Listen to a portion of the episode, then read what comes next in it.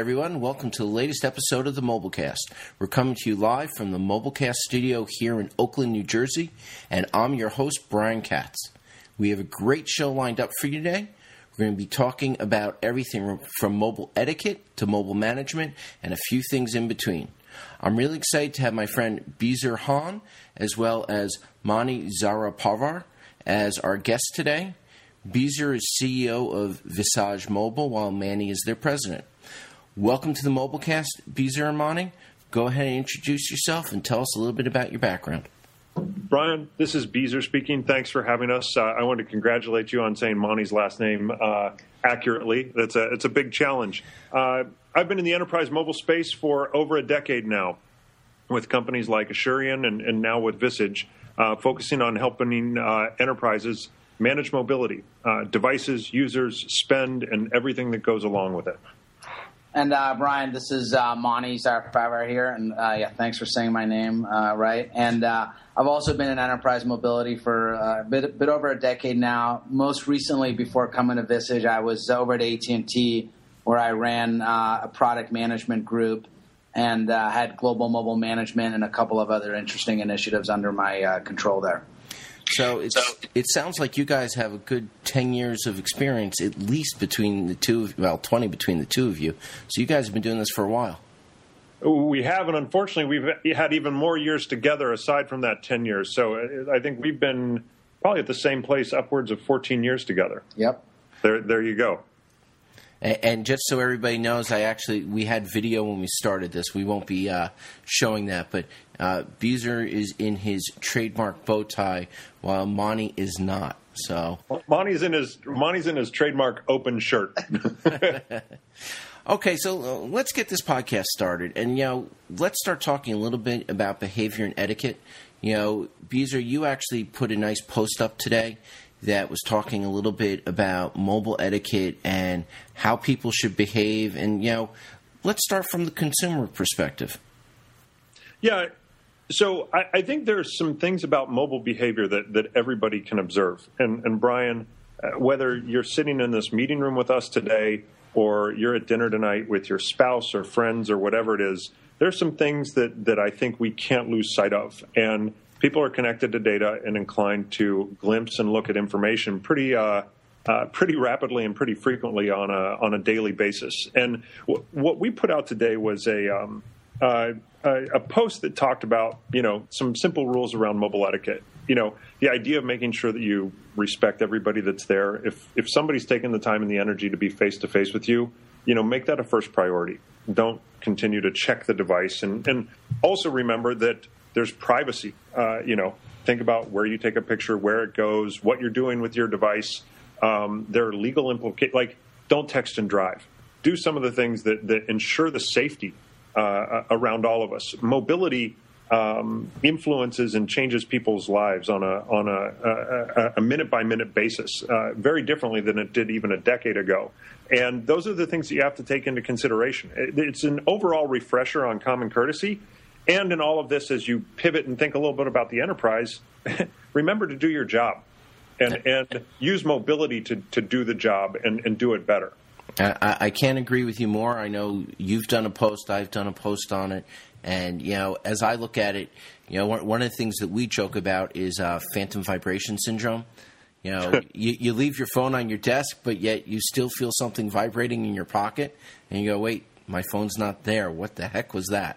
So you know, yeah, and it, it's definitely interesting. You know, so let's take that and kind of bring that to the worker. You know, I've sat in meetings where I see someone who will pull out their phone, start checking it. You know, in the middle of a conversation. You know, they're not even looking at me. Um, other things, and you know, how do you go about setting that up and setting up the right culture for that? Well, I think culture happens culture happens from day one in an enterprise. And as good behavior and bad behavior emerges around mobility, I think you can't change it with a single announcement or a single example. I think you have to continue to remind the enterprise uh, and, and the people around you that this is how I'm going to behave and this is how we'd like everybody to behave, and, and tie it to performance and productivity. Um, you know, if a mobile device is used in a uh, a meeting, uh, let's make sure it's you know not to check Facebook um, or to be doing something that's, distracting from the business objectives.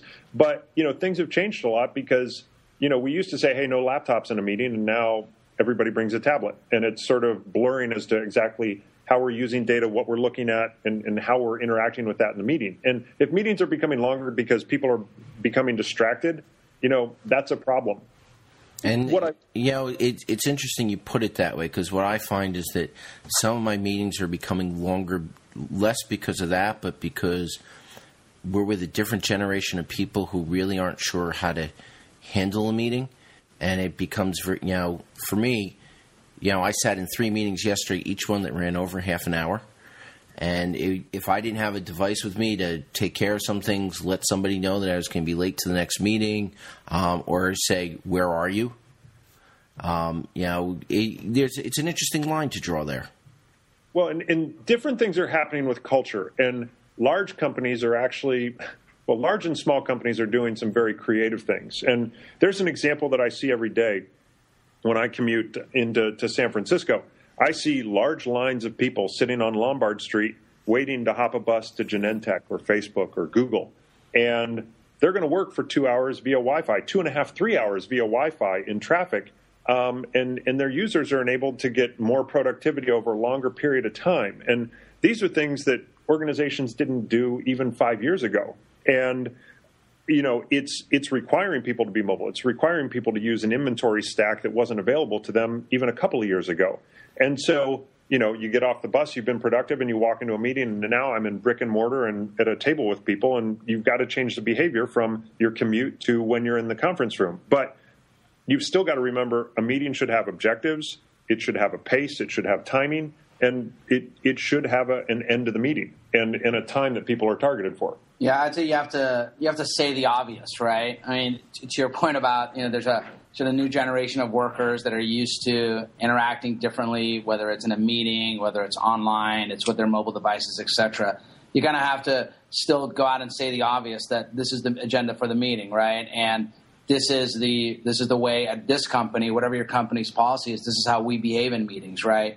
Laptops, no laptops, phones, no phones, etc. And you know, I, I, read something online the other day about um, advice for interviewing, and one of the things was don't text when you're interviewing in an interview, right? And I thought, like, does that really need to be said? But in fact, it does need to be said, right? And, and I actually came from a an environment where you know we had 300,000 employees, and you often found communication coming out to you that just seemed so obvious. But then when you think about sort of the the breadth of people that are in an organization like that in any company, right? You you have to go back, I think, to to that, you know, say the obvious uh, mantra and, and make sure people understand these things. This sort of sounds like a, a bunch of crusty old dudes yeah, in a barbershop right now, doesn't it? hey, you know, a little bit. But, you know, on the other hand, I was around when, you know, Casual Friday came in and turned into, well, really we can be casual unless you're doing a meeting with vendors or, you know, whomever.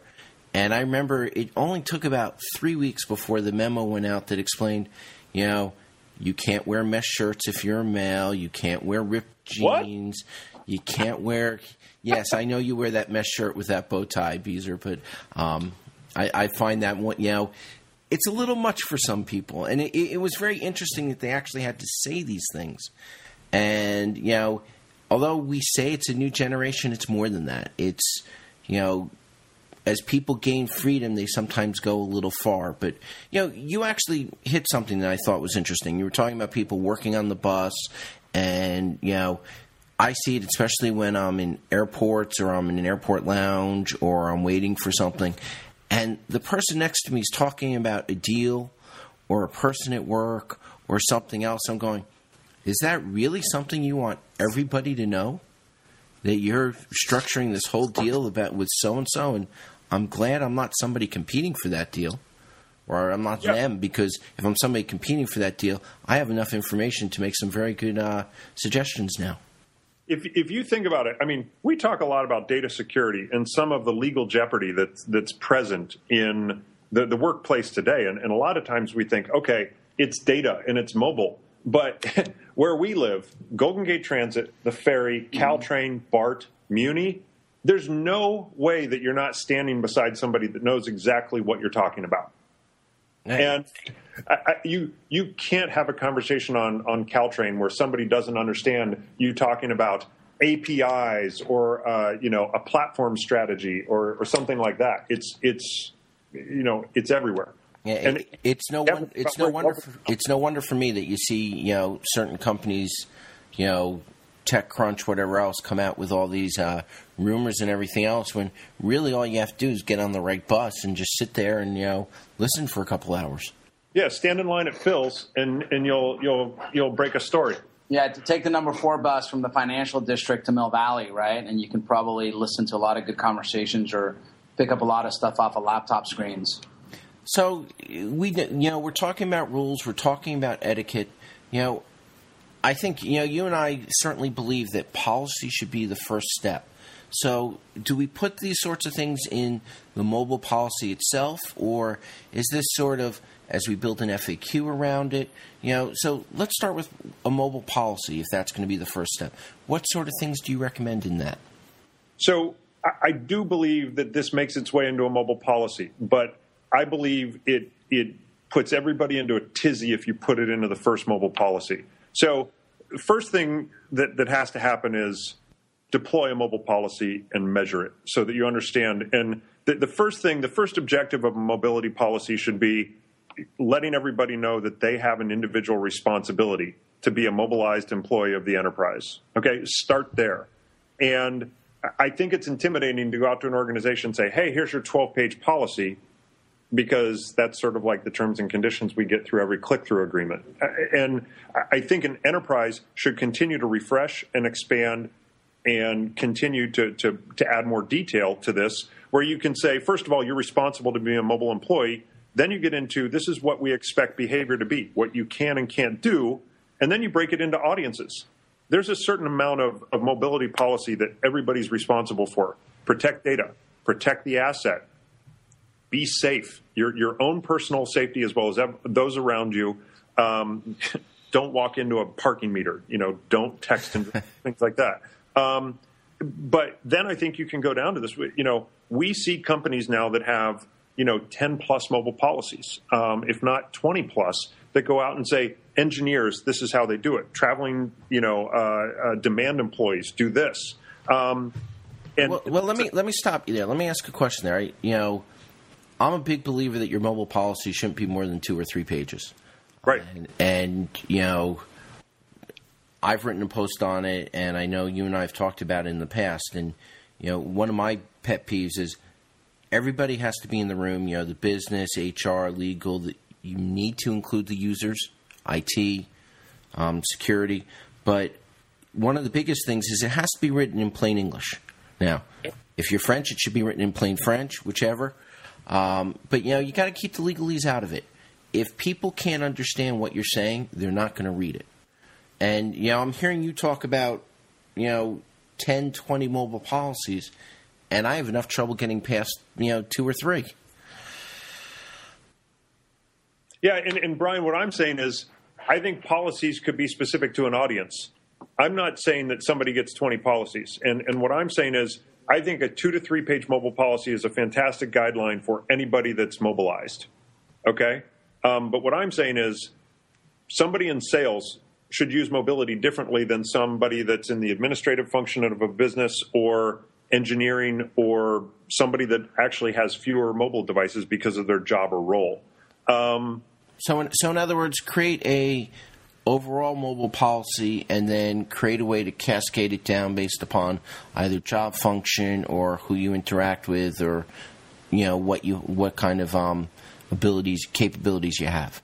Yeah, Yeah. that's right. So, you know, real practical example, right? Let's say you have employees who are uh, not exempt from overtime, right? Your policy may include a thing that says they can't be using their work issued device to email when they're not at work because now you're if they do they're exposing the company to potential overtime payments and things like that right Okay, now, that makes complete sense to me.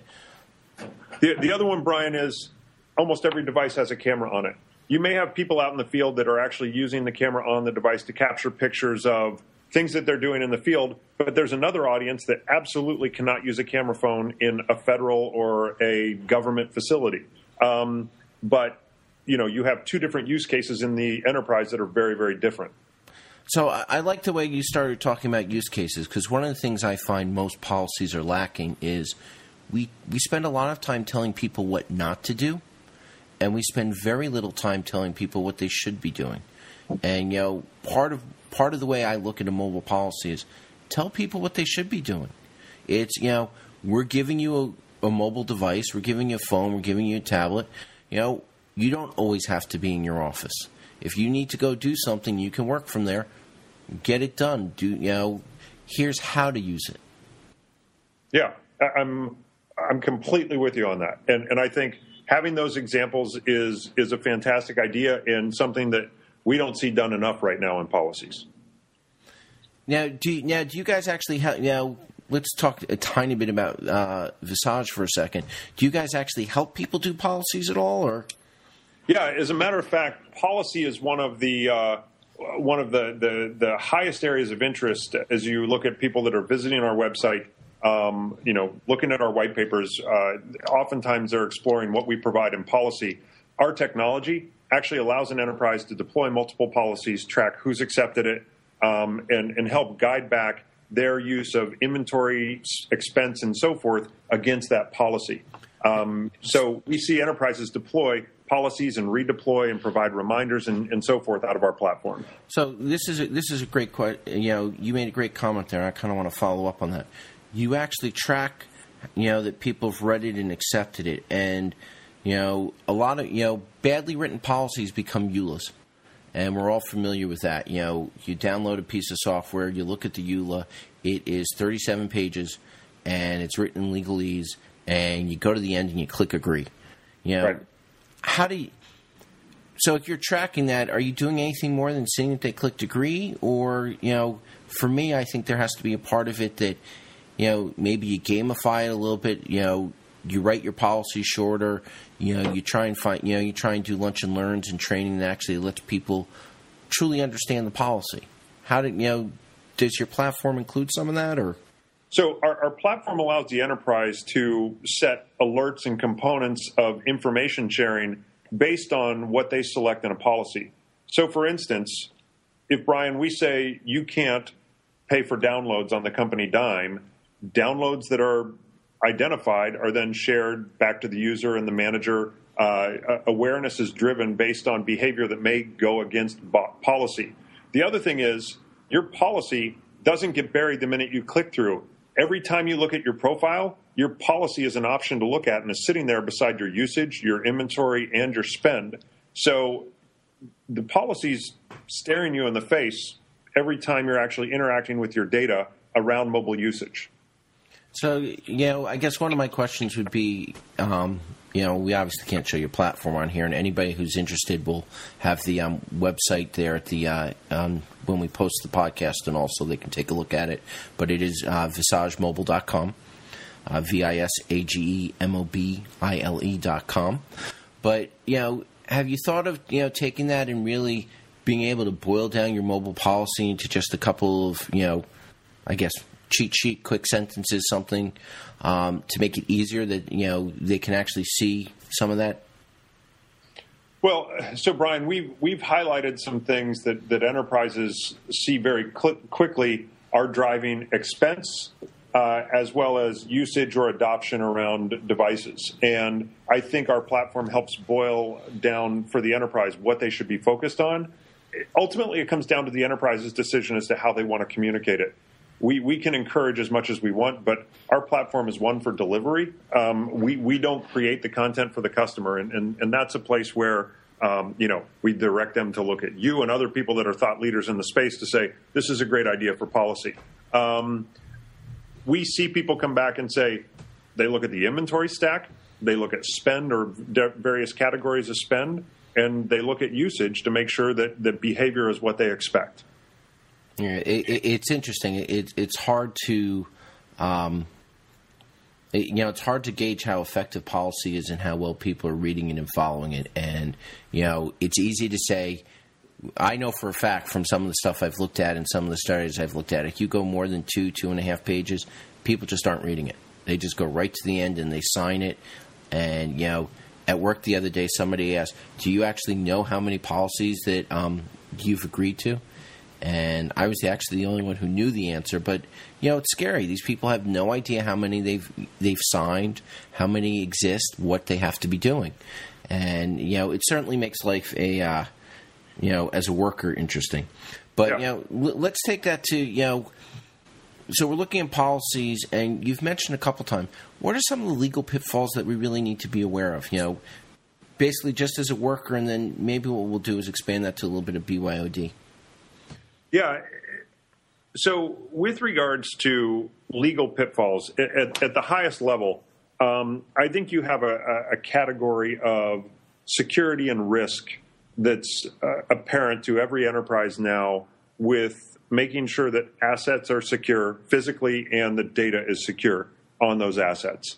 Um, I, I don't think we have to talk that much about it. I think every enterprise has said, how do we look at applications, data, and inventory? Um, let's take a look at the human component that, that sits around that policy and some of those risks for a second. You still have to have a human that carries around a device. And devices could get left in lockers, taxi cabs, buses, things like that. And we think that there are risks that, that the user needs to understand, and that is understanding where your mobile device is and your responsibility for those, and if they're secure, understanding that there's content that should or shouldn't be on company owned devices. Um, some of that is rather disagreeable content, but others of it might be blurry, you know, social media content. Um, there's the uh, added aspect of you know how you behave with a mobile device. And if we say it's okay not to be in the office, are you? You're not necessarily saying it's okay to talk and operate your device while you drive, um, and it's not okay to be on the beach all day long. And so I think there are some things that say where are people working? What's the effect that they could have in an alternate environment other than the workplace that that could create a risk for the enterprise? And understanding how you manage that and make sure that employees are aware of that. And, and that's tough to understand.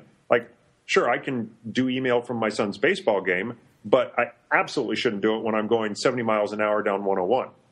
75 is okay. 70, you know. Yeah, absolutely. Bit, but, you know, it, it's.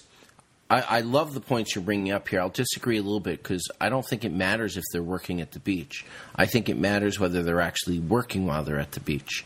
Um, you know, and yeah. I, I, you know, I know I'm aware of that. There's been at least one or two uh, lawsuits um, that were successful um, against companies because a worker was texting while driving, and driving was part of their job. You know, whether it's a salesperson, um, whether it's UPS, FedEx, any anything where you're delivering anything, and you know, if you're texting or talking on the phone and not following the law, they were able to sue the company because you know what, it was company time, it was a company you know conversation or whatever. And you know so those are the types of things i think you're talking about right? Yeah. So you know and then what about you know so that takes care of texting and those sorts of things but you know what about the fact that with byod or cope which is um, corporate owned personally enabled where i'm putting some of my own personal stuff on the phone you know what's what's both the user and the company have to be aware of. You know, for example, if I lose my device and you wipe it and my personal stuff's on there, you know, who's responsible for that? Right. Well, and, and Brian, we're seeing a, a much higher fidelity of solutions that are entering the marketplace that can say you have an option to potentially protect company data and not destroy, um, you know, the pictures of my kids.